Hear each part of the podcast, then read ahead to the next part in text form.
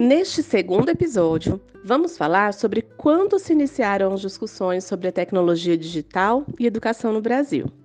Também faremos reflexões sobre a desigualdade no acesso e como isso impacta na formação dos cidadãos. As desigualdades e a exclusão digital, ou como afirma Marco Silva, a infoexclusão, impediram que em 2020 os estudantes tivessem acesso igualitário à educação.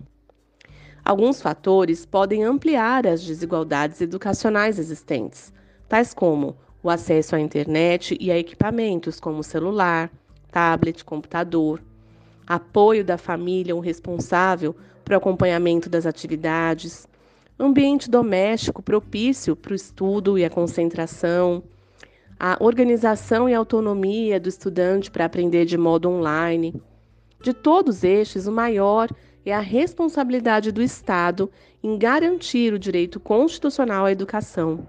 E, no contexto da pandemia, as políticas públicas para o acesso e a permanência de estudantes na rede pública de ensino mostraram-se ineficazes. Não porque não existem, mas porque não são efetivamente cumpridas e efetivadas. Vejam agora a palavra de um dos participantes dessa pesquisa.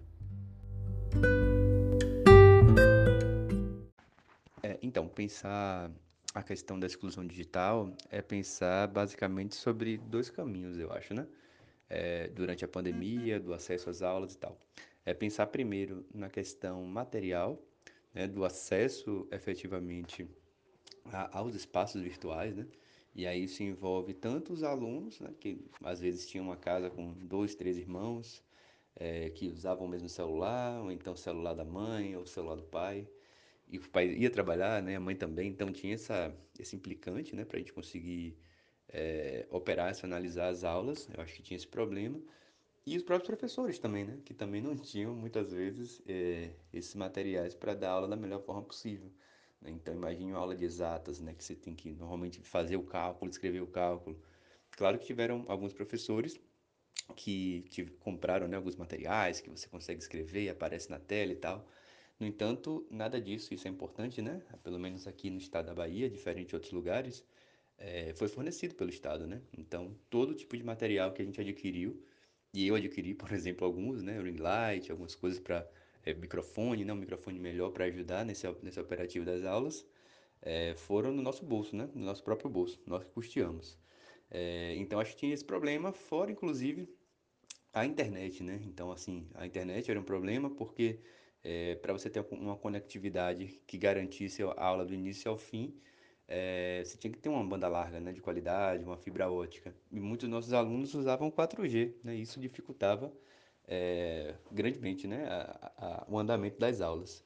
Mas, de modo geral, assim, cada professor, né, cada disciplina, cada professora foi aí buscando formas de tentar driblar essas dificuldades, né?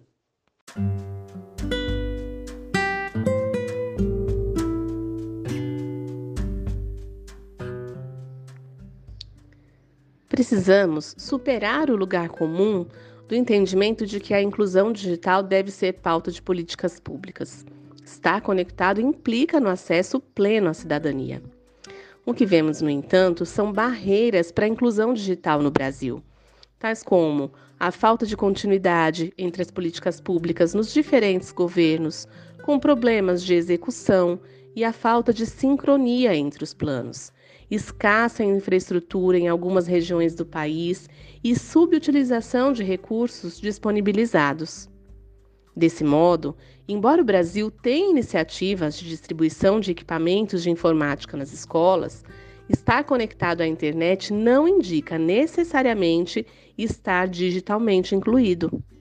Além da democratização do acesso e disponibilização de infraestrutura, é necessário o multiletramento e o entendimento de como funcionam as diferentes interfaces.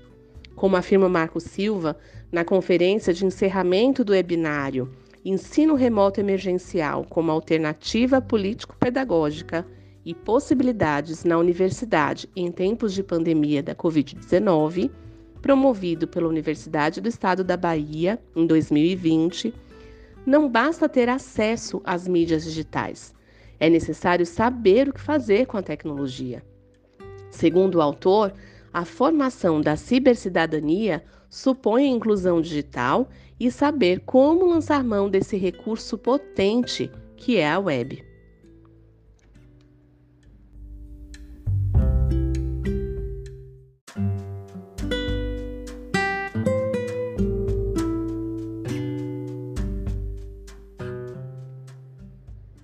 A desigualdade social é fator essencial nas discrepâncias existentes em nossas redes de ensino privada e pública. Tanto nas redes municipal quanto estadual, houve o atraso de um ano para a retomada das, das atividades educacionais. Os professores tiveram poucos dias de formação antes do início das atividades e muitos alunos ainda não, ainda não tinham acesso, né, não tiveram acesso aos recursos necessários para que pudessem assistir às aulas. Tais fatores impactaram claramente no processo de ensino e aprendizagem. Segundo relatos dos participantes da pesquisa, tanto nas rodas de conversa quanto nas respostas a um questionário online que eles, né, que eles responderam, a falta de acesso pelos estudantes da escola foi o fator mais preocupante. Uma professora escreveu né, que o distanciamento também entre os professores e os alunos é, foi um fato, foi um, um ponto significativo. Mesmo com todas as dificuldades de acesso, os jovens estão inseridos né, nessa cultura digital, imersos nesse mar de informações, e eles também produzem conteúdos na medida em que utilizam as redes sociais e publicam na internet. Nessas produções, eles exploram diferentes suportes. Além do texto escrito, vemos produções em áudio, vídeo, imagens e assim novos gêneros vão surgindo.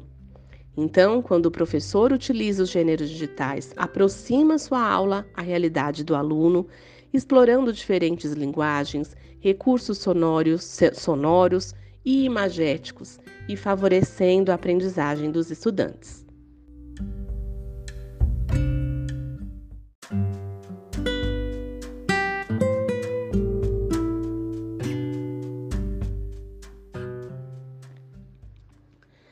Embora a utilização da tecnologia seja imprescindível para a educação na contemporaneidade, seja ela digital ou não, a reflexão sobre seus usos já vem acontecendo há alguns anos.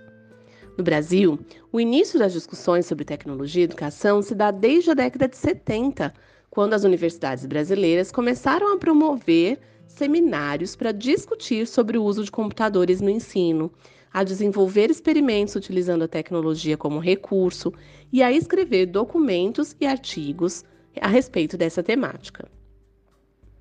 O marco inicial de inclusão das tecnologias na educação deu-se em 1971, por meio de um seminário intensivo da Universidade Federal de São Carlos, a UFSCar, a partir de uma discussão sobre a temática do uso de computadores no ensino de física. Em 73, a Universidade Federal do Rio de Janeiro usou um software de simulação no ensino de Química e a Universidade Federal do Rio Grande do Sul realizou uma atividade experimental usando simulação de fenômenos de física com alunos da graduação.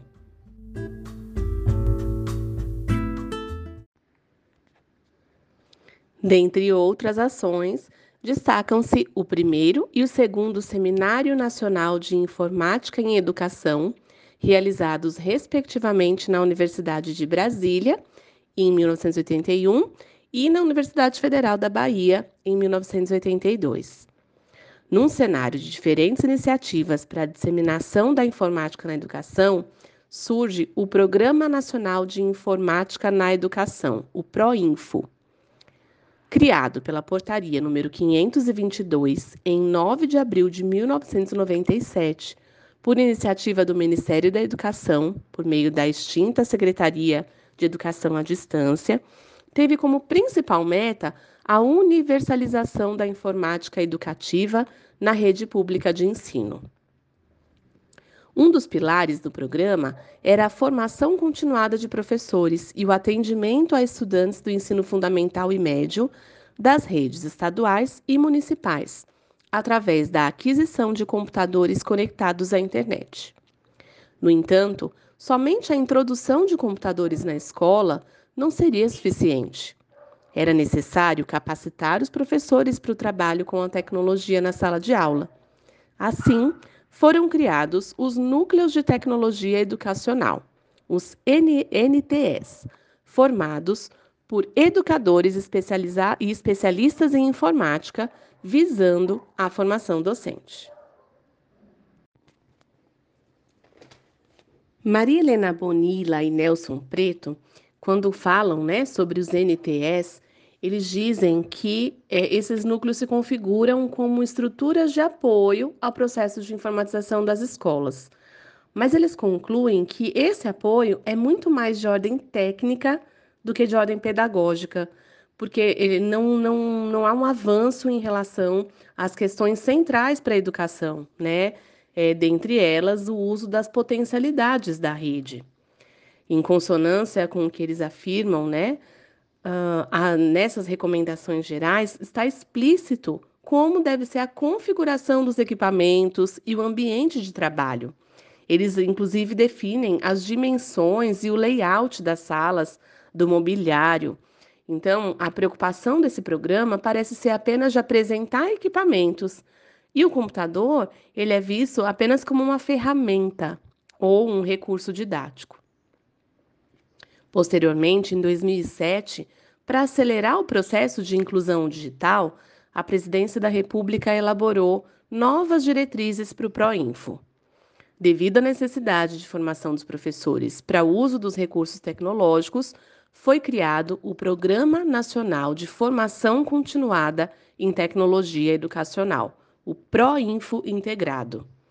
Trata-se de um programa voltado ao uso didático-pedagógico das tecnologias da informação e comunicação no cotidiano escolar. Entretanto, segundo dados divulgados por um relatório feito pela Controladoria Geral da União em 2013, pelo menos 12 mil de 56 mil laboratórios foram entregues às escolas participantes, mas não chegaram a ser instalados e usados. Além disso, o relatório também aponta fragilidade na capacitação dos professores, o que impacta diretamente a utilização dos laboratórios como suporte tecnológico ao processo de ensino e aprendizagem. Então, podemos concluir que o programa não foi suficiente para fomentar a produção nacional de conteúdos digitais voltados à educação básica e novas ações devem ser realizadas.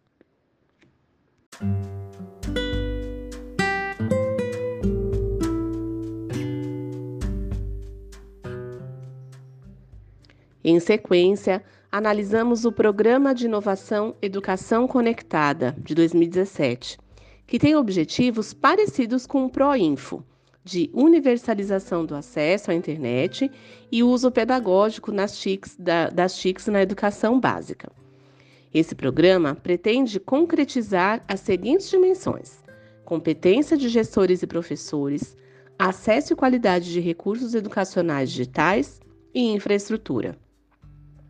A equidade de condições entre escolas públicas da educação básica para uso da tecnologia na educação é um dos princípios do programa, além do acesso a recursos educacionais digitais e o incentivo à formação de professores e gestores em práticas pedagógicas com uso de tecnologia. Se você tiver acesso ao nosso pod sumário, você vai ver também um link para o site oficial do Educação Conectada. Embora esse site tenha uma boa usabilidade e informações detalhadas sobre o desenvolvimento desse programa, não encontramos dados sobre a sua avaliação e o alcance das metas. Para a gente refletir um pouquinho sobre o acesso à tecnologia no Brasil, usaremos como referência os dados apresentados pelo Centro Regional de Estudos para o Desenvolvimento da Sociedade da Informação, CETIC. A pesquisa TIC Educação, de 2019, ela foi, é, foi lançada em junho de 2020 em sua décima edição, levou em conta entrevistas com 11.361 estudantes, 1.868 professores, 954 coordenadores e 1.012 diretores de escolas públicas, municipais, estaduais e privadas nas áreas urbanas e rurais. Os dados divulgados pela pesquisa foram coletados entre agosto e dezembro de 2019, presencialmente durante o ano letivo. Os números apresentados fazem referência não apenas à infraestrutura tecnológica das escolas, mas também ao uso e apropriação dessas tecnologias no processo de ensino e aprendizagem. Essa pesquisa comprova as desigualdades existentes no acesso à tecnologia. Mesmo antes da pandemia, algumas escolas urbanas já contavam com uma plataforma de aprendizagem virtual complementar. No entanto, 64% delas são colégios particulares, enquanto que apenas 14% são escolas públicas. Em virtude do isolamento social, algumas escolas que não utilizavam nenhum tipo de plataforma recorreram às redes sociais e aplicativos de mensagem instantânea, como o WhatsApp, por exemplo, para manter o contato com os estudantes e suas famílias.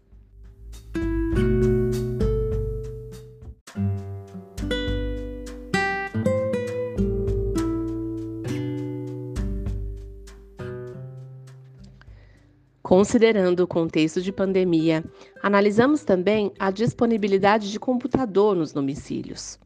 De acordo com a pesquisa, 71% dos alunos que estudam em escola, escolas particulares têm acesso ao computador portátil e apenas 9% não têm acesso a nenhum equipamento. Já nas escolas públicas, 39% dos alunos não têm computador de mesa, computador portátil ou tablet. Não pretendemos aqui dicotomizar educação pública e privada, mas enfatizar a necessidade de investimento em políticas públicas que ampliem a oferta de equipamentos e acesso à internet a estudantes carentes, visto que são inquestionáveis os benefícios da tecnologia na educação. Empiricamente, constata-se que os jovens da geração atual, sejam eles estudantes de escolas públicas ou privadas, desenvolvem habilidades digitais diversas, como comunicação, criação de conteúdos e buscas e acesso à informação. Nas atividades escolares, os alunos usam a internet para se comunicar com professores e colegas, fazer pesquisas e a curadoria de informações sobre determinado tema, para produzir e divulgar trabalhos escolares, dentre outros. Nesse sentido, percebemos aqui a exploração cada vez maior dos gêneros digitais na produção de trabalhos escolares, com a produção individual e colaborativa de vídeos, podcasts, blogs, posts e etc., sobre os temas trabalhados nas aulas dos diferentes componentes curriculares. No nosso campo de pesquisa, os professores mencionaram orgulhosos que seus alunos, mesmo com todas as dificuldades de acesso à tecnologia digital, apresentaram trabalhos utilizando os gêneros digitais. Na roda de conversa, uma professora de língua portuguesa conta que, ao solicitar um trabalho em grupo sobre análise de um poema, recebeu dos alunos um podcast. E ela afirma que isso a inspirou para que ela buscasse também novas formas de apresentação dos conteúdos nas suas aulas.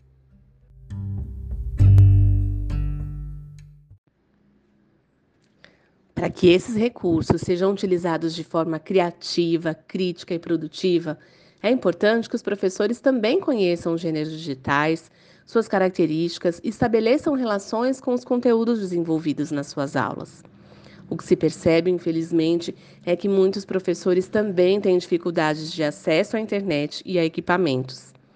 Perguntamos aos participantes da pesquisa quais foram os maiores desafios do ensino remoto e eles falaram nas suas respostas, né? Falta de treinamento para atuar, falta de recursos e apoio por parte da Secretaria de Educação.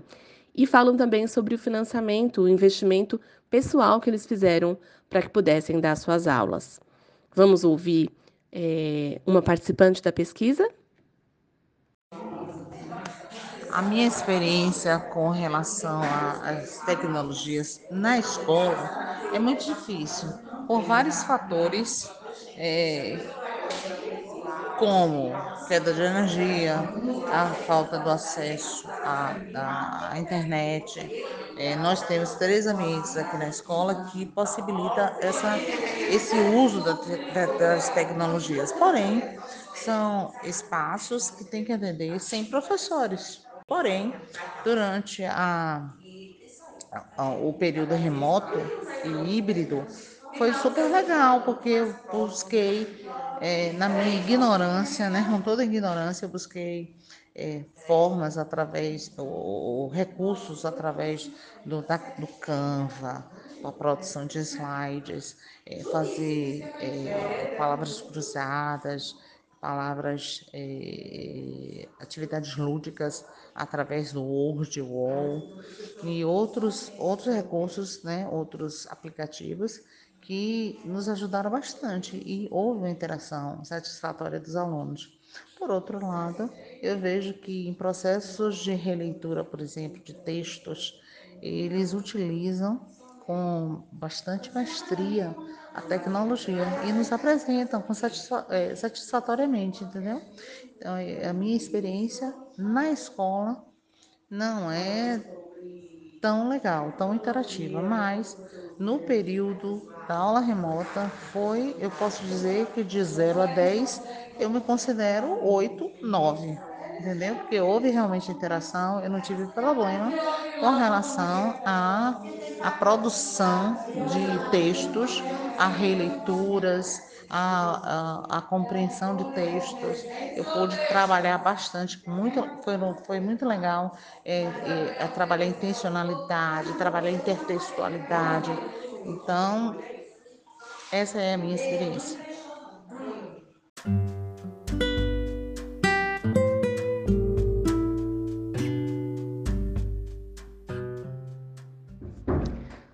Na fala dessa professora, percebemos algumas colocações importantes.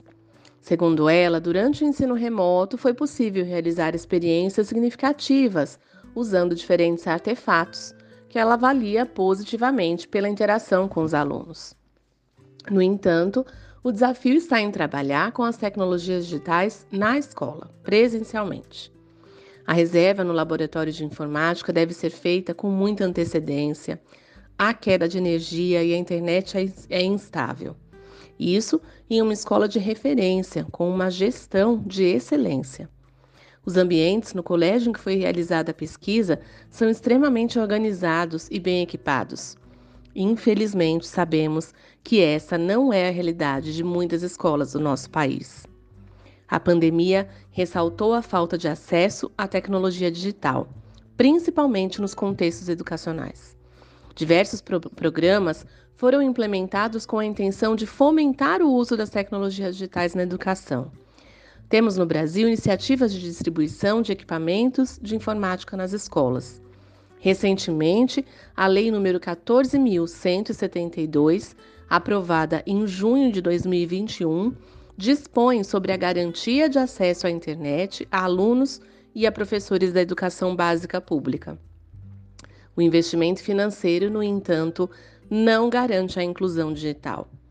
Além da democratização do acesso e disponibiliza disponibilização de infraestrutura, é necessário multiletramento, o entendimento de como funcionam os diferentes artefatos digitais e o investimento em formação de professores, considerando os desafios do contexto atual. O letramento digital considera as diferentes representações da linguagem e combina o linguístico, o imagético, o gestual, o sonoro. O advento das tecnologias digitais significou em transformações no modo de ler e escrever. Desse modo, os gêneros textuais passam a ser ressignificados e os gêneros digitais passam a fazer parte do nosso cotidiano. Vamos falar sobre isso no próximo episódio.